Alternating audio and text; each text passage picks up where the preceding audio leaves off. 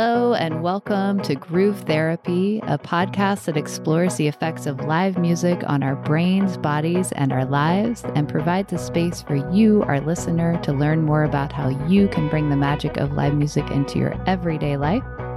My name is Dr. Leah Taylor, and I am joined here with my fabulous co host, Tara Lee Weathers.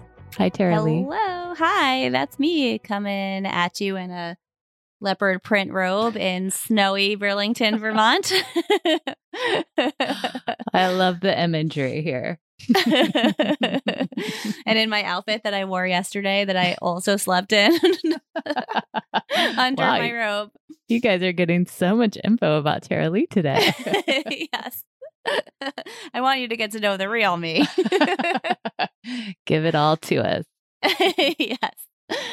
Um, well, before we get to all of that, which actually this episode isn't about me at all, and it's about the Mockingbird Foundation, which is so amazing. And we have Leora and Drew, who are board members of it. Um, and we'll tell you all about that. But first, let's take a moment to really get present so you can dive fully into this episode and get everything that you've ever wanted out of it. Hmm. So if it's available to you, and you're not driving or um, riding a horse or doing something where this would be dangerous to do, place your hands on your heart and close your eyes. And just connect with all of the other Groove Therapy podcast listeners out there. We're all in this thing together. And take a deep breath in and exhale out. And a deep breath in through your nose and exhale out. And a deep breath in and an exhale out. And may our time together be full of magic and amazingness. And so it is. And so it is. Yes. Well, so do you want to know more about me or more about the Mockingbird Foundation? I think you, I think you've shared enough about you today. How Yeah, about we talk about the Mockingbird Foundation? I agree. so, the mission of the Mockingbird Foundation, they're a nonprofit organization dedicated to improving access to music education for America's youth. Each year, the foundation awards grants to dozens of music education programs and funds those grants through a combination of fundraising, publishing, and the curation of Phish.net, one of the earliest internet fan communities. Yes. Yeah. And here with us today, we have Leora Sponko and Andrew Hitz, otherwise known as Drew. And they're both board members. Drew has been on the board for like a decade now, and Leora is a new member, which you'll hear all about that in the episode. Yeah. And the Mockingbird Foundation is like so important and world changing. And you'll find out all about that because, like, I mean, you all know the power of music, and they are like actually putting instruments in the hands of people and children so they can start playing music and it's like impacting their life like crazy. So you will learn all about that and more of what they do. It's just so interesting. Yeah, that was really great. You know, I mean, as a Phish fan, I've definitely heard of the Mockingbird Foundation so many times and seen them out on tour, but I I didn't really know, you know, the like full spectrum of the impact that they're having in all of the things that they do. So this was a really educational and interesting interview for me to have just to learn more about that. Yeah, and and they're amazing. It's a really good place to like put your money because um, something I didn't know either is that there's nobody that works for them that is paid and on salaries. So Mhm. they they do have some costs, but like for the most part, all of the money that you donate to Mockingbird Foundation goes to the cause, which I think is like pretty unique in the world of charities. Absolutely. And so I think that's like so amazing. Everyone's just volunteering their time because they're so passionate about it. Yeah. And that's something that's really important to me that I'm looking at when I am giving my money. Like, where is this money actually going? And so to know that the majority of the money is out going to the cause, that's really important for me Yeah. as a donator. Yeah, me too. Yeah. Well, Tara Lee, did you I'm just curious, did you ever have an experience of learning music in schools? Like, did you have early music education experience? I did when I was in I think we started in third grade. We played the recorder, and I freaking rocked hot cross buns with the best of them. And then um, from there, I moved on and I played the flute for a while. Um, and then I played the xylophone for a little bit as mm. well. And I definitely was not the greatest, but I learned a lot of things from being able to do that. And and I feel so like I'm so lucky that I grew up in in a privileged way where it was like there was no question of like that I couldn't do it. It was like, do you want to? Mm-hmm. It was mm-hmm. just presented. And Drew talks about that in here that not everybody has that privilege. And so they want to, they're doing their work so everyone can. Mm-hmm. Um, yeah. But yeah, I did. My flute fell off the stage once during a performance, and then I played air flute the rest of the time because I was like, the show must go on. Like, I don't know what else to do. and I, I learned a that. lot from that experience, even though I was like playing the air flute. I learned a lot from that moment of like, I- okay, your flute fell off the stage. So what are you going to do now? Like, are you going to get up and cry? Or are you going to, like, what are you going to do? So I was like, I'm uh-huh. just going to pretend that I'm playing. I love that. um, what about you? yeah. So I, in fourth grade, I started playing the violin. Um, I think it was fourth grade. I think it was only one year because I I actually moved from Greenville, North Carolina, to Highlands, North Carolina, which is a really small town in the mountains, uh, in fifth grade. So when I was in Greenville, I had the opportunity of learning the violin and practicing the violin and um, and having access to that. But when I moved to Highlands, which was a resort town, it's very affluent for the people who come to visit, but the people who actually, at least when I was living there, um, you know, the people who are actually keeping the town running, it was like a small mountain community with people who didn't really have, we didn't have a lot of resources. Um, and so similar to what Drew was talking about in this episode, like there wasn't the opportunity for me to have music in the schools once I moved to Highlands. Like we did we had a music class and we we played the recorder, but besides doing that and doing some singing and I'm super grateful for that experience because I was doing theater at the time and I loved singing and dancing and things like that. Um, but I I never had the opportunity to really learn an instrument. And I don't know whether I could, I would have kept going with the violin if I had had the opportunity, but I didn't have that opportunity. So who knows what may have happened. So I think that it's so important. And Drew talks about how, like, they really put an emphasis, especially with their tour grants, in finding these underserved communities that may be on top of a mountain and like nobody's really paying much attention to them and yeah. you know. Yeah they're not it's not necessarily going to schools like mine where they had all the funding to be able to do all the things that they want. They're going to the schools that that don't have the funding and are like you said are underserved in these tiny mountain towns or wherever mm-hmm. it is. Like he said they look at how many people are getting free lunches and um, use that as a barometer of a good place to give grants to and a lot of times it's not a like huge amount of money that these schools are receiving and it's making the biggest impact because mm-hmm. even just thinking how they talk about like your instrument needs to be fixed or whatever it is like they're able to do that with the money that fans are donating on tour and also a lot of the live streams will benefit the Mockingbird Foundation as as well. So when you're watching those live streams, it's like you're helping to put instruments in people's hands that don't have access to have instruments in their hands. It's amazing. Yeah. Yeah, and things like fan art and and things like that that are not necessarily like Mockingbird Foundation run events, but they are receiving benefit from it because they're such an amazing organization. Yep. Yeah. Well, let's hear from Drew and Leora and get to the interview. All right. We are part of the Osiris Podcast Network, and we will be right back. Welcome back, everyone. We are here now with Leora and Drew. They're from the Mockingbird Foundation. Hey. Hey. What's going on? So, tell everyone about the Mockingbird Foundation for those who haven't heard of it before. Go ahead, Leora.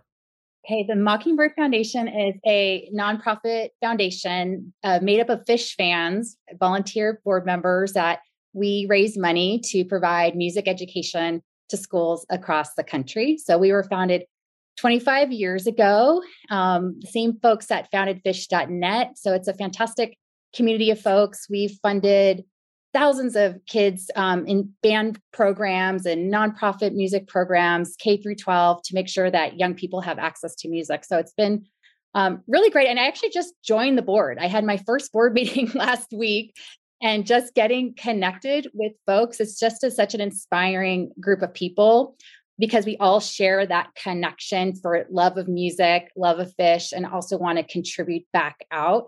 So I've really enjoyed my time so far. But Drew's been on the board much longer than I have. Yeah, it's been just enough years that I'm not sure how many years, like maybe 11 or 12 or 10 or somewhere in there. But uh, yeah, Leora got a lot out of her first meeting because she just described it perfectly. So there you go. Yay. Um, Leora, what made you decide to want to join this board? Well, I love music, of course. I've, you know, been a sing Phish for over 20 years. Um, I love philanthropy. I actually work for this um, state of Oregon's Arts Commission, where we give out grants to artists and arts organizations. So that's near and dear to my heart. Um, and so I remember actually this past summer, um, I was at the Gorge and it was the first time I went to the gorge by myself, which was actually really fun. And of course, when you go to shows and festivals by yourself, you get to meet so many people.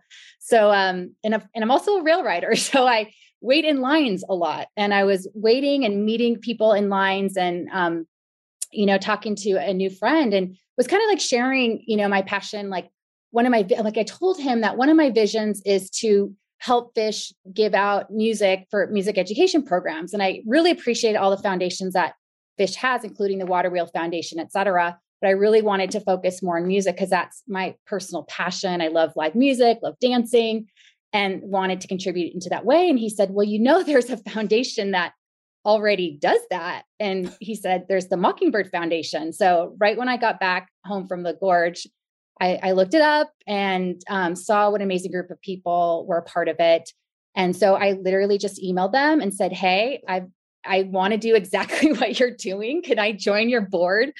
And um, you know, a couple months later, I had after some conversations, they they voted me in. So it just felt like just a nice manifestation of something that I was hoping to to um, create in my life. And you know, I've been in nonprofit organizations since I was 18, you know, since I was in college um, at UC Santa Barbara, I was working in, in nonprofits um, my whole career. And so I really love how people rally around a common mission, a common vision for a nonprofit and work together to get that done. So, um, you know, and I've been on boards before, but I've never been on a like a national board. So it's just really exciting for me to to be of service, but in a new way, uh, you know, for the entire country and with other Phish fans where we share like similar, you know, heart and ideology.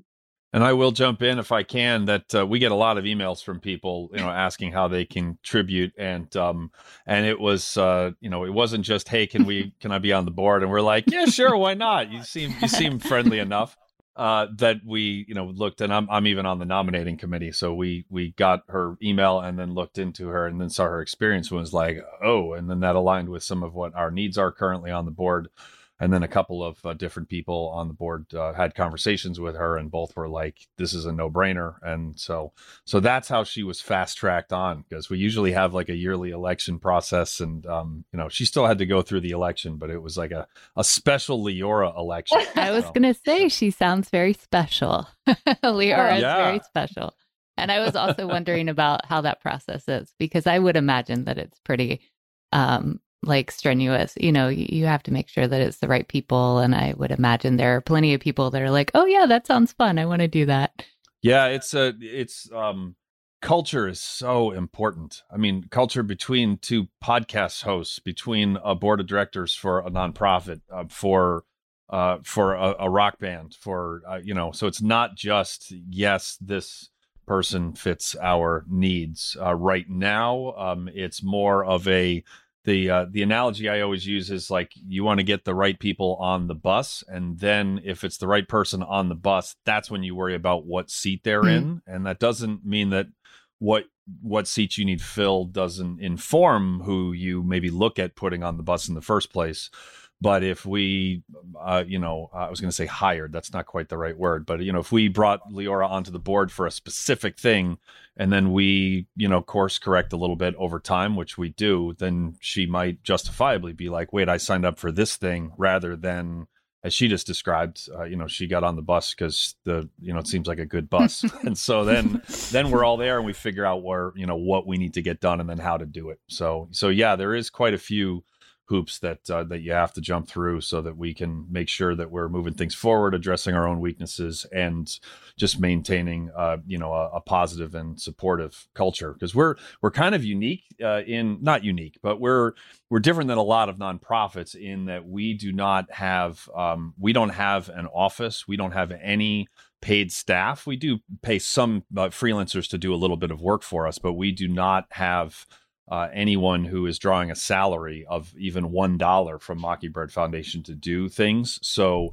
um, our executive director um, Ellis Godard is a uh, is a tenured professor um, in uh, of economics in uh, in California, sociology, uh, music. I don't know. I've only been friends with him for like 25 years, and I don't actually know what he teaches but um, you know, for example, uh, you know, our our you know, so everybody on the board has an incredibly busy and you know, uh, with life outside of the board, and so we and as Leora said, we're we're national. We don't we've never had an in person board meeting in the history of the organization because we're spread across um, at this point all four um, you know, all four time zones in the United States. So, um, but we we get a lot done. So we you know there's kind of like massive sprints and then it kind of chills out. But um, but yeah, but getting people like Leora who have uh, so much experience and skill set and care so much is uh, is what has kept us moving forward for so long. And Drew, what what drew you to becoming a board member? Well, I was um, I was approached. Um, Charlie Dirksen is one of the uh, the members of the of the board, um, and he's been there since the beginning. There's only a, a, few people that have been there since the very beginning, which was like ninety seven. you said twenty. Uh, ninety six. Yep, yep. We're yep. We um our our twenty fifth anniversary celebration is kind of extended into the twenty sixth year because the pandemic had some ideas for yeah like the the schedule that we had very clearly laid out has been uh, you know we've had to remain flexible um but um but charlie has been i've i've known like ellis and charlie and a few people on the board for a while.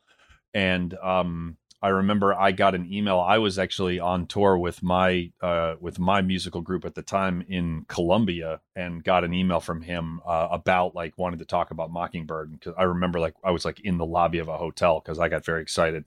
And um and then you know reached out to him when I got back in the states and um and then they just said that they were looking for you know someone that is um you know a professional musician you know performer and teacher as kind of a, a voice on the board to be able to you know answer some questions about some of the grants and things like that. And um and that that he thought I'd be a good fit. And um and so yeah so that was uh maybe 2011 so maybe it's been 12 years I don't know. Yeah, it's or no, that's that was tuba math right there.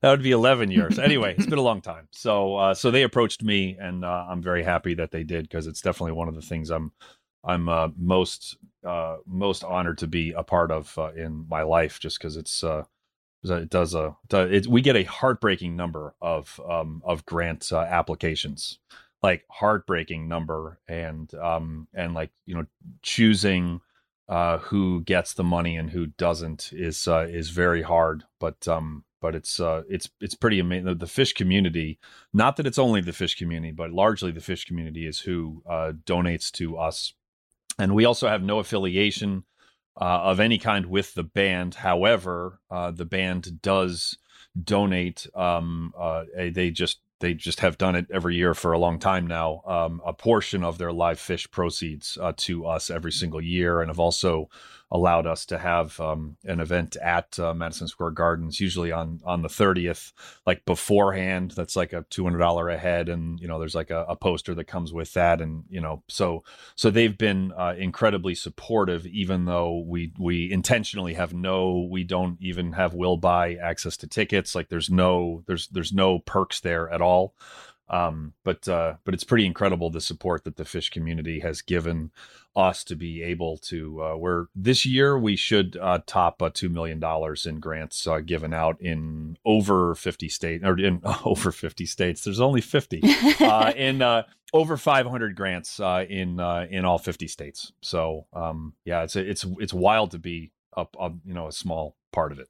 Yeah, I have a curiosity of what was like one of the most exciting music experiences you were able to to help somebody have? Oh, that's a that's a very good question. Um, so you know, we because we help children, um, you know, we don't necessarily get a lot of really specific, like, hey, this thing happened as the result um, of this. Um, but we do I can tell you that every single time, I'm not sure if uh, Leora's new enough that she might not have uh, gotten one of these yet, but every time that we get like, you know, that the board gets forwarded uh, an email, um, you know, from a a band director or an orchestra director or choir director or guitar class teacher or whatever, um, you know, talking about the impact that a you know that a grant has specifically had on their music program it's like you pretty much float through the rest of the day. Um, and uh, uh, you know, they're like, for example, we will get we'll get grant requests, like say from uh, say a teacher who has some sort of a uh, of a percussion class that maybe is like you know relating to some specific culture that like you know has nothing to do with where the this thing is taking place. And it's just some period you know some uh, area of uh, of expertise and passion for the director and that they need to buy you know that that this thing needs like 20 different drums for uh, for all of the students to participate at once rather than taking turns. And that the director has been using their own percussion you know like volunteering to let the kids use their own percussion equipment but the longer you use stuff like that they you know it starts to break down. And so like then like you know a broken drum gets taken out of circulation. So then there's like three kids on a drum and it's like they're participating a third of the time. And so emails like that where like i can i can double my you know participation um you know the the number of people that can be in this club. Um and this is a teacher who's like volunteering their time and their equipment and like i mean doing like the whole thing from scratch for absolutely no money whatsoever.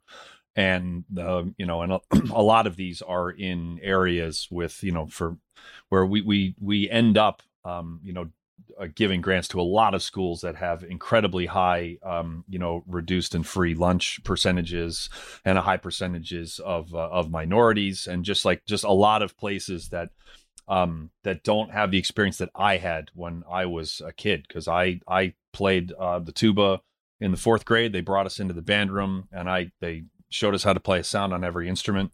And um and I volunteered after he was done explaining. When I stood up I was tall so he handed me a large instrument which happened to be the tuba. I played um a, a awful really loud note and I thought it was the greatest thing ever. And um and it just so happened that I lived in a town where the elementary school had a tuba for me to play in school. The that same elementary school had a tuba that I could take home because a tuba is too big to be bringing on the bus, and it's like kind of hard to recruit when it's like okay now you need to drive your kid to school three times a week and they can't you know like that's kind of a, a deal breaker the school had a repair budget such that if the tuba broke they could fix it um, there was a middle school that had tubas there was a you know etc and just all of these things which is i think the way it should be but when i was nine I didn't stop and think like, thank goodness I live in a school where there are tubas. I just was like, I want to play that, and then there were adults who behind this they just made that magic happen, and I just got to take home a tuba. And little did I know that I was going to, you know, perform in almost 40 countries at this point, like around the world.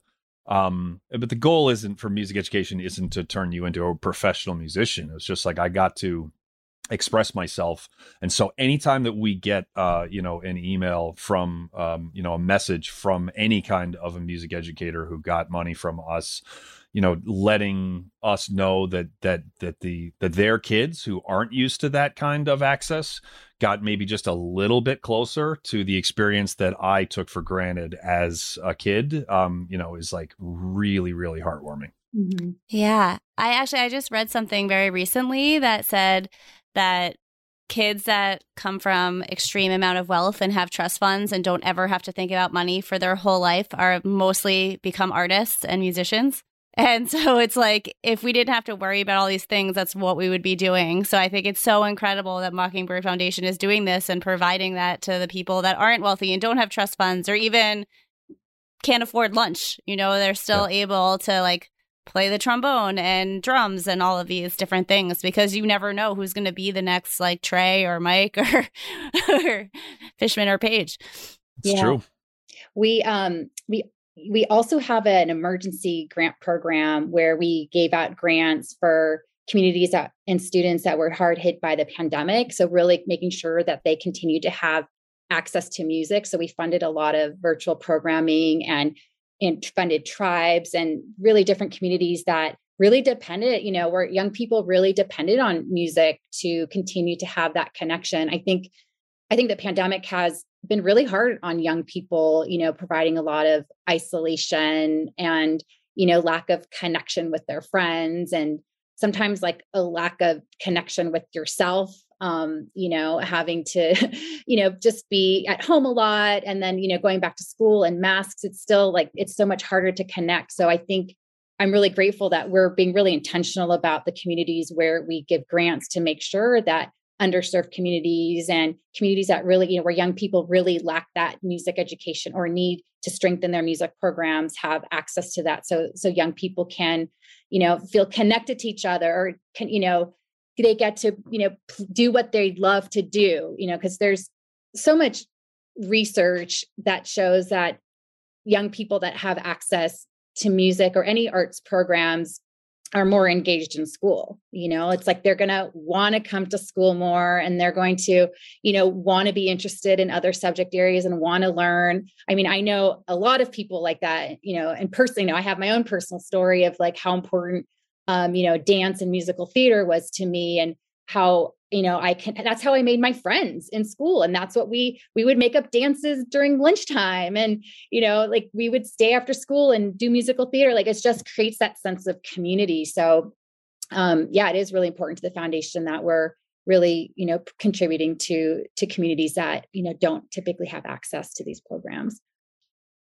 yeah, Leah, it reminds me of our um, one of our last episodes where we asked people the three part series, What Does Live Music Mean to mm. You? And everybody said, almost everybody was like, I need it to survive. And they're like, it's like food, water. It's like just as important to my survival as like any of that stuff. And so, like, for these kids, like, I do believe that these music programs and the arts is important for their survival. Yeah. Yeah. I heard an uh, incredible quote uh, actually just uh, last night, which is the music department is an alternate universe where pupils are often unrecognizable from who they are outside of it. The shy become confident, the agitated become calm, the lonely become included, the quiet become heard, and the lost become mm-hmm. found. Mm-hmm. Music reveals the real child. Whoa. That's I have like goosebumps all over. Right? Powerful.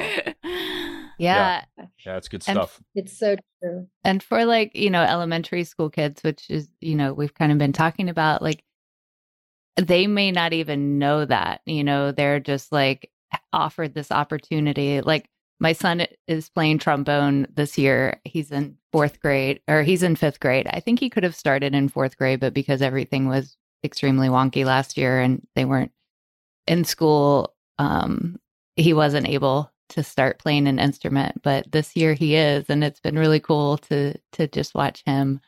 Um, you know, he also has an instrument that he can take home, and he he has to bring it back and forth, so he he gets to walk his trombone at least home. I take him to school on Fridays, which is when they practice. Um, but yeah, I just feel like so many kids like may not ever have the opportunity to pick up an instrument to like see how it feels in their hands, to hear the you know the vibrations come out of it and to feel them through their body and like how amazing that is to just like open that doorway for them and who knows yeah. where it's going to take them and what what kind of meaning it's going to hold in their life.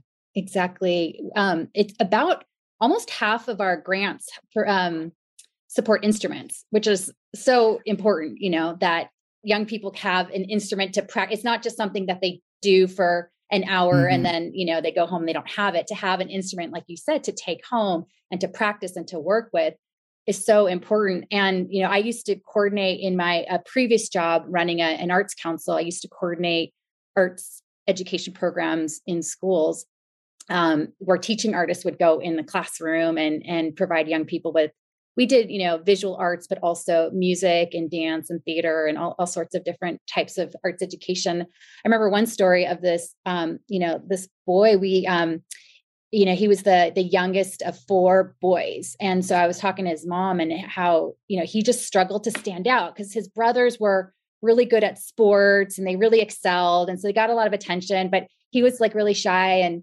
just didn't you know have confidence didn't find have his thing you know he just didn't know what it was yet he was an um, elementary school student and we had a, a, a music program teaching guitar and the the uh, teaching artist told me that once like right when he got that guitar in his hand it's like not only like did he light up with excitement but it just it, it just like came to him easier. And I know guitar could actually is kind of be a challenging instrument to learn. I know I tried to learn it and it was really challenging for me.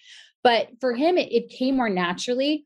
And he found his thing. You know, he found like what brings him joy, what he could be good at. And we actually showcased him at one of our fundraising events and he was like picking and just going off and he had literally just learned guitar that year and and he he was sharing how like he was able to you know like he had something that made him special. Like now he could stand out you know? Like his brothers could do sports but like he can rock it on the guitar.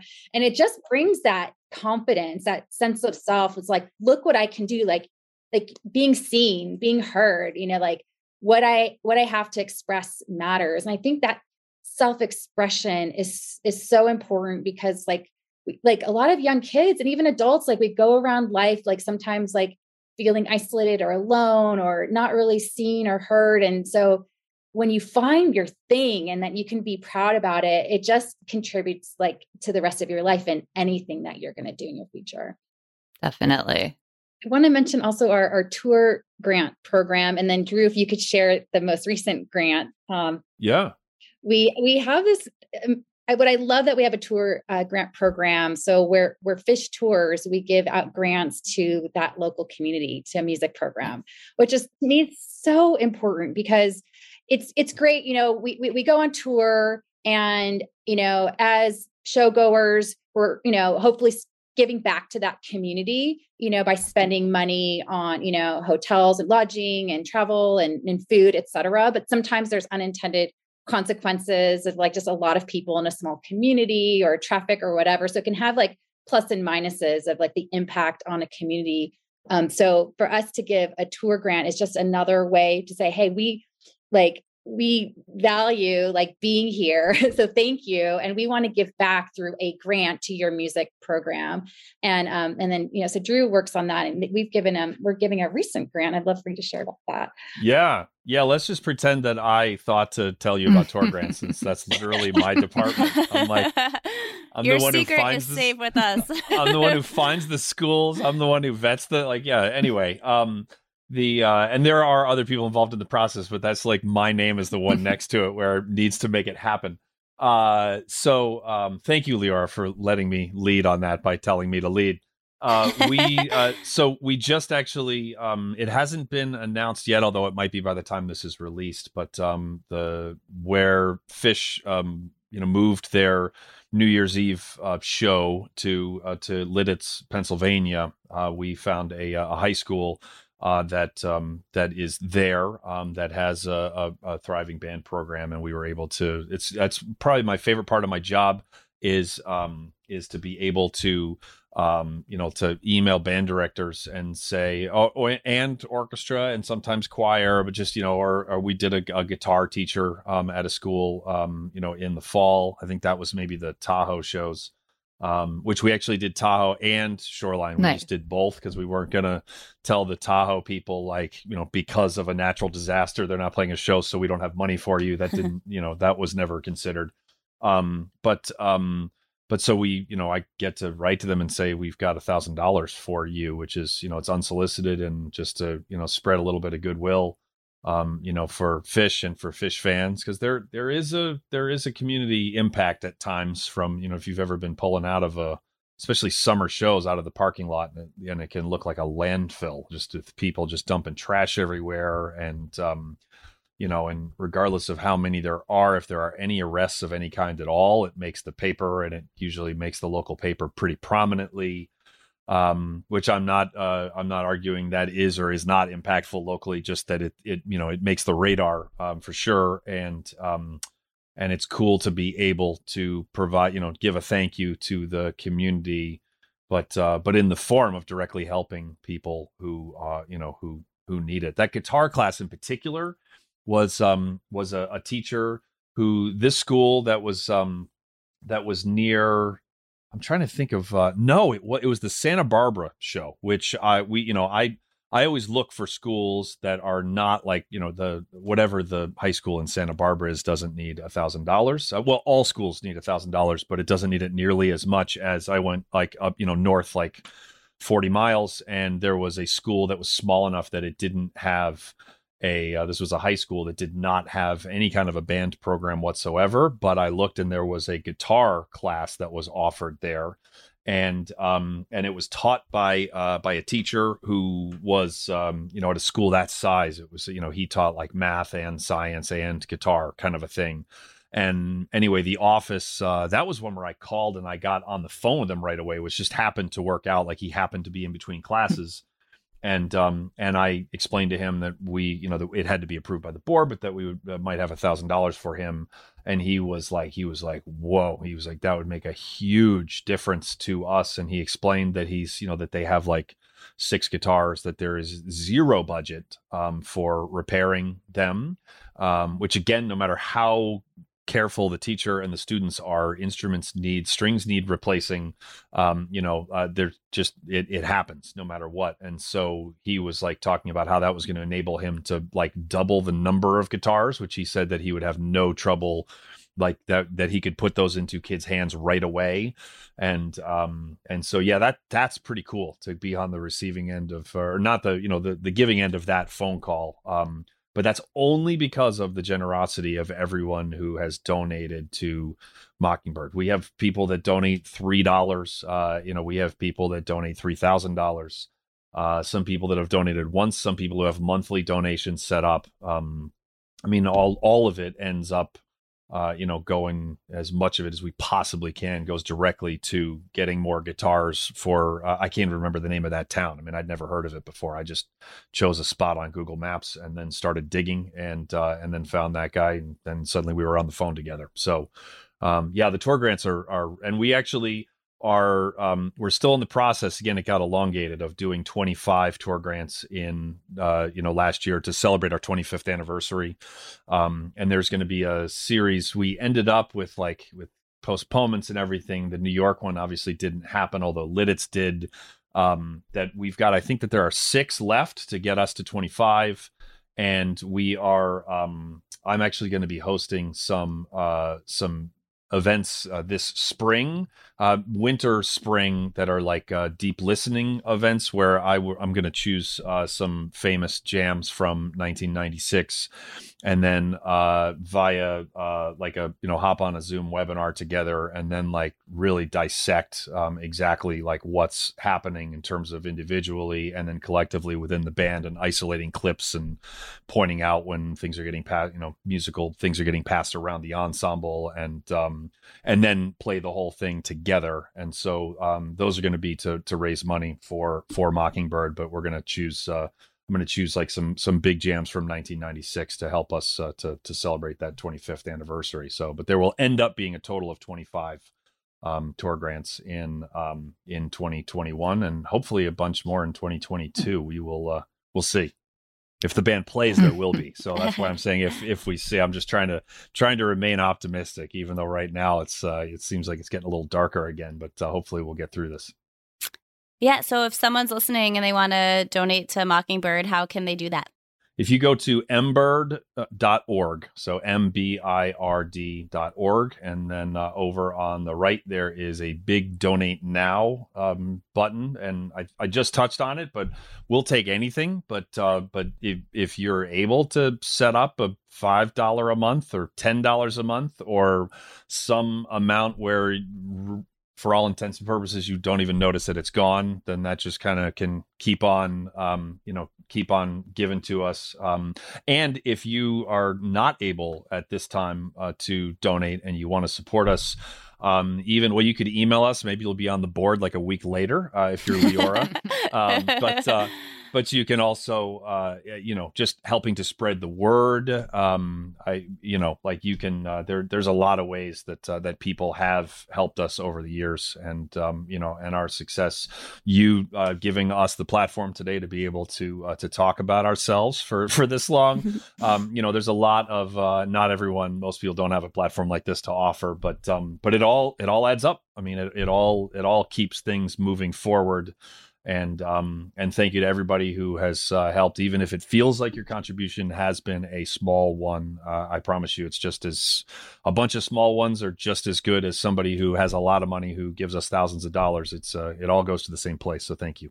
Yeah, and if you look around at a show and there's like ten thousand people there, and everyone gave a dollar a month, that would make a huge difference we should start going up to people at shows, be like, unless you hate music or children, you need to give me a dollar right now. Yes. I'll, I'll email you a receipt. yes, I think that's a new strategy. Put that in the fundraising plan.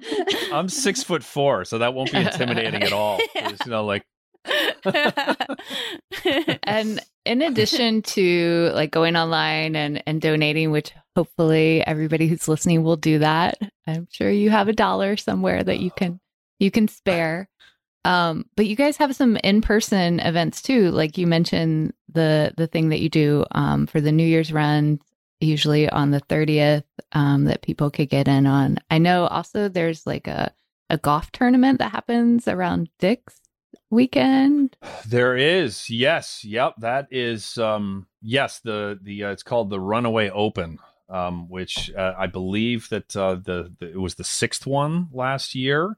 Um, and that uh, for I'm not a golfer, but the people who are, we've had a lot of repeat customers, and it usually sells out. Um, and that's a very popular event. Uh, there is um, one of our board members, uh, David Beckwith, is a uh, is a sommelier for professionally, and he has done a, a wine tasting event, um, which is usually at Marta um, in uh, a restaurant um, in New York. Which, I'm in. Um, yeah, there you go. Uh, and I I I believe I don't remember. I don't want to speak out of turn here. I just can't remember what I've seen posted or what I've seen like posted in Slack or on our Facebook page. But uh, but anyway, uh, that's like that's uh, I believe is is in the process of being rescheduled to the April um, event. Uh, you know, like between you know that that uh, April twentieth through twenty third, if Phish ends up getting Madison Square Garden for that run. Um, so you can look for that. And yeah, there's uh, uh, uh, Pete Mason, who's uh, fan art. Um, yeah. Those are not those are not Mockingbird uh, events per se, but um, but his you know his fan art shows. Um, you know, a portion of those proceeds always go um, to us, which is just every time it's out of the graciousness of, of you know of Pete to to do that because that's certainly nothing structural there. He just keeps on you know he's uh, and that's why we asked him to join the board because he's been one of our biggest uh, champions for a very very like vocally for many years uh, over and over and over again with no prodding at all so yeah we do have some some in-person stuff and there's going to be some more virtual stuff as well and um yeah we were talking about it before like just building community i think is um you know is important and uh, Phish fans have a lot in common uh, but also people who like really value helping to provide music education for children who wouldn't have access to it otherwise have a lot in common as well and then you combine those two and i think that just the commonalities start to really pile up at that point so it's really nice to connect with people who are you know who are passionate uh, about all of that stuff exactly. Yeah. I would imagine that there are people that are listening that would love to donate and would also, if available, you know, love to meet some other people who are doing the same thing that have the same interests. So those in person events are really cool. Yeah. People yeah, and create, oh, excuse me, they um, can create their own events. We actually have some tips online if folks want to create a, a, a fundraising event, a, a, concert, do a beneficiary event for us. They can reach out and we can we can talk about it. But they can have their you know an event in their own community and work with musicians and artists and and invite people and and raise money for our foundation. So um you know we're so open to different ways. So i joined i think why they wanted me on the board is because i i said i want to join the fundraising committee because people don't usually people don't usually want to do that. But you know with, with I, I do like i do like fundraising and strategizing around that. Um and so yeah it's just so great to have um like everyone contribute in their own way you know that people can say like oh i can i can I have portion of my proceeds from my art, you know, I can give in that way. I can create an event. I can just give directly. You know, I can partner. I can, you know, we also invite people to to volunteer on our committees and um, if they want to support our work in that way. So there's so many different ways people can be involved and to be part of this community. And is that's what I, I love about it because it it's it's such a great community of people where I felt like, oh, I just right away I I like felt like I fit in and I could contribute. And everyone's really respectful and kind and, and cares about music education and music and and people. And so it's it's it's contributing to the cause, but also being part of a great group of people. Mm-hmm. What she said. well, is there anything else that you'd like to share with our listeners before you head out and enjoy the rest of your day? I would just say thank you for uh, for what you do. I mean, I you know as as the host of a couple of podcasts, I know how much work it is, and uh, in particular, the message that um, you know that you both individually and collectively you know put out into the world, um, I think is uh, is important and um, and needs to be heard. And uh, the fact that you've got the well, you've created the platform; it wasn't handed to you, but the fact that you're doing something with it, uh, when at times, just on a human level, if I may speak for each of you, it's like it's it'd be easier not to, right? To just like put it on hold, whatever, and you keep showing up and you keep on spreading that word. And um, and I think that's uh, that's really important, and we need more people uh, like you out there. So thank you for what you do. Thank you. Thank you for saying that. Yeah. yeah. yes, what he said, and you know, just getting to know you both more. You're both really inspiring women that are empowering people in so many different ways through music and dance and and this podcast. And so, thanks for for all the work that you're doing and being receptive to having us uh, on your podcast today and share what we're up to. We really appreciate it. Yeah. Yeah. Well, it's such a pleasure to have you both on and to get to know you better and to learn like the impact that the Mockingbird Foundation is having on the world because it's so big. Mm. And I'm just so grateful for you and the work that you both do. Yeah. Thank, Thank you. you so much. I know that there are a lot of people that are going to be listening that have learned a lot and are inspired hopefully to continue, you know, the giving and the reaching of the communities that really need need the support because, you know, we need to help to foster the new generation of of musicians and we all know how important this is. Thank you guys so much for coming on. We really appreciate all that you do on the board of the Mockingbird Foundation and also out in your lives in general. And I hope to get to see you at a show in real life sometime soon. That'd be fun. Yes. Thank you so much. Thank you. You too. Yeah. All right, everyone, we'll be right back. And we are back. That was so fun. I know. And I'm so inspired. I think I see this like every time when we come back after interviewing someone. I'm like, I'm so inspired because we have the most inspiring guests that all like do such cool things. And Mockingbird was no exception to that. Drew and Leora, like, wow, they are amazing people. And I'm so grateful that they like donate so much of their time and energy to this cause. Wow. Even just spending mm-hmm. time with us talking about it today, like they could be doing so many things. And that's what they chose to do with their time. Yeah, I know. And I feel like they are just a representation of the larger board, which is, you know, continuing Mockingbird Foundation. And I love like it really sounds like, as they were describing it, that it's like this entity that is its own entity. And the way that they're doing it is really finding players as you know as an individuals that like fill the needs of the entity.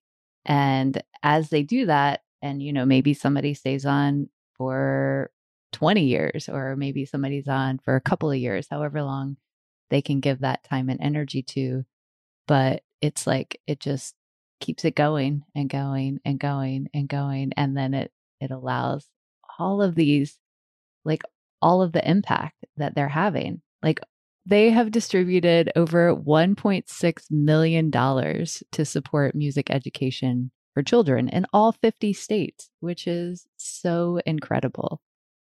Yeah that's a lot of music that is happening that otherwise wouldn't have happened. So it's like it's so insane of how if you have a little bit uh, or a lot of extra abundance in your life that you're able to like give to a cause to this i mean a lot of you listening have the abundance to buy a ticket to Phish. so if you don't if every single person i talked about this in the episode but if every single person Mhm. that goes to the Phish show donates one dollar a month like i don't know that you would even miss one dollar a month if you're able to afford a Phish ticket that's gonna like I don't know how many people are at shows, like 10, 20,000. That's a, a substantial amount of money that they would be getting um, every Mhm. month. And that makes like such a huge impact on these like tiny communities and and the individual person.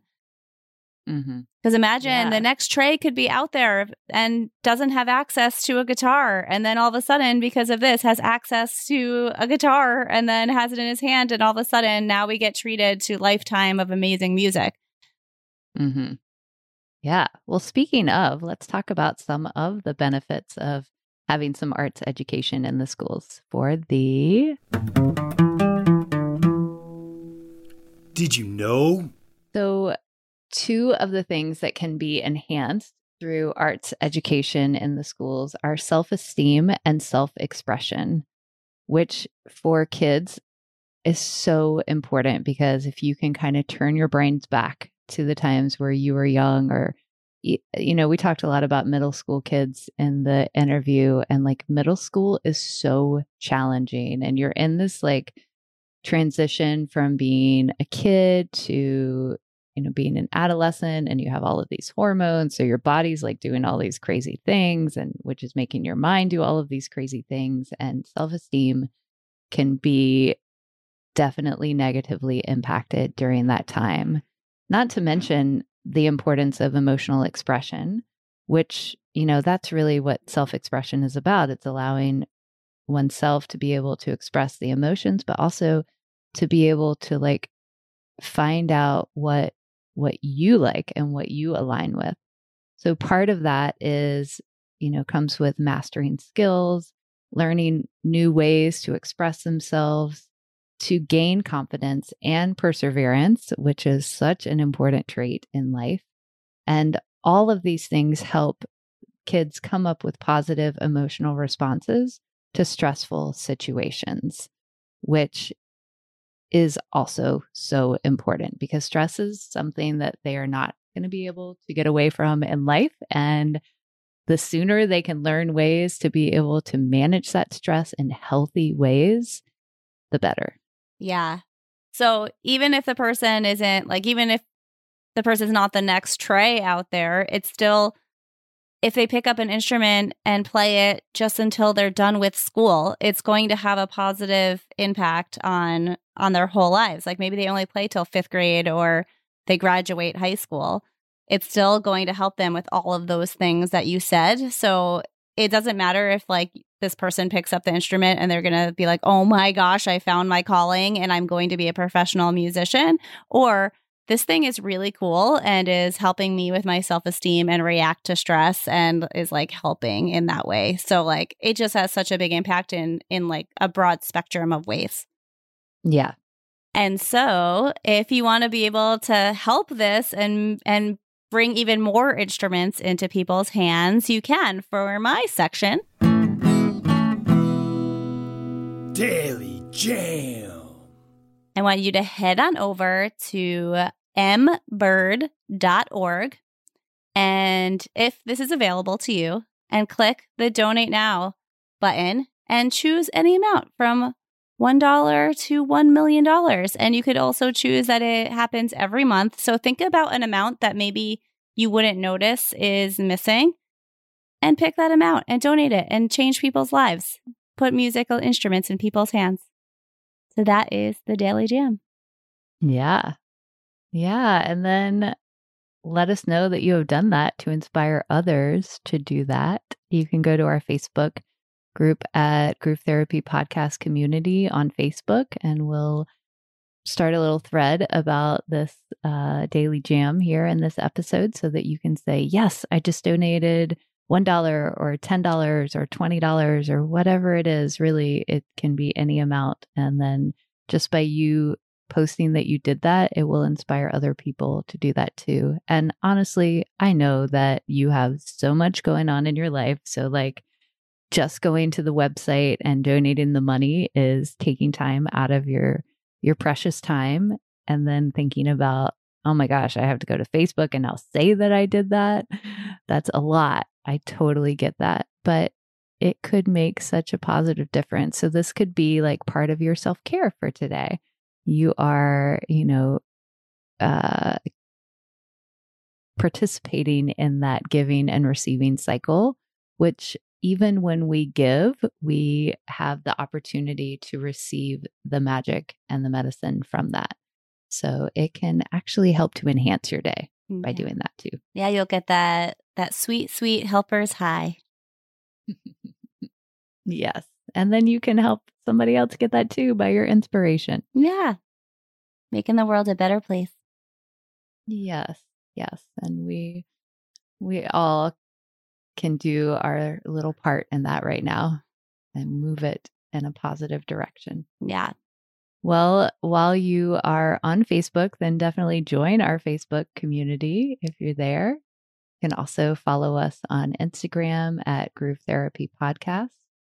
And of course, follow us on all of the places that you get your podcast, whether that's Apple Pod or Spotify or wherever you're listening to us right now. Just make sure you click that follow Yeah. button. We are everywhere. and Leah, if someone is like obsessed with you and what you're up to, how can they connect with you and what are you up to? Yeah. Well, I have something pretty exciting that's happening. I am going to be doing Embodied Groove, which is created live in the moment with live music, but it really is a movement class. So it's an opportunity for you to warm up your beautiful bodies to allow the music to flow through you. And I'm going to be doing that on a regular basis at Cornerstone in Berkeley before the left handed Monkey Wrench Gang goes on. They are a Grateful Dead cover band and they are amazing. And uh, Peter Sawyer is the one that's in charge of this. So he's the guitarist, but he has this rotating cast of musicians. Like this month, Ezra Lipp and Reed Mathis are going to be two of the people that are helping out. So it's a it's a lot of fun, great music. It's happening in Berkeley, California, on the second to the last Sunday at like seven thirty or eight o'clock in the evening. And Embodied Groove is going to be starting the night off. So if you're local to the area, I would love for you to come out for that. And you can find out more about that and when those live events are happening at embodiedgroove.com. Amazing. Everyone do that now. Yay. and how about you, Tara Lee? How can people find out more about you and what you have going on? Yeah. Well, so my company is called Rocking Life, and it's all about being what you want to be so you can feel full and expressed and just like happy and excited every day. Um, of course, not all day, every day, but to feel that at least a little bit every day so you can just like step into your true, authentic self. And so I share all about that on my Instagram, and that is at Rocking Life with two underscores.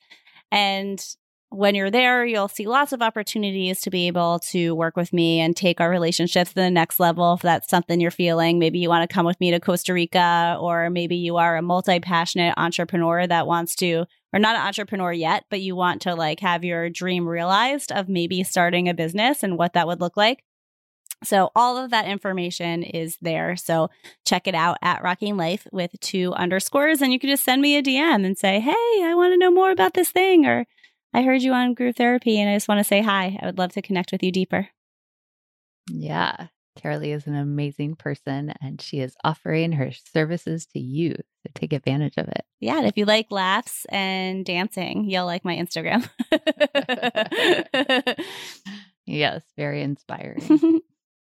Thank you. Well, we are a part of the Osiris Podcast Network. There's amazing podcasts out there. If you like music, there's something for everyone. OsirisPod.com. Yep. So take a look at all of those.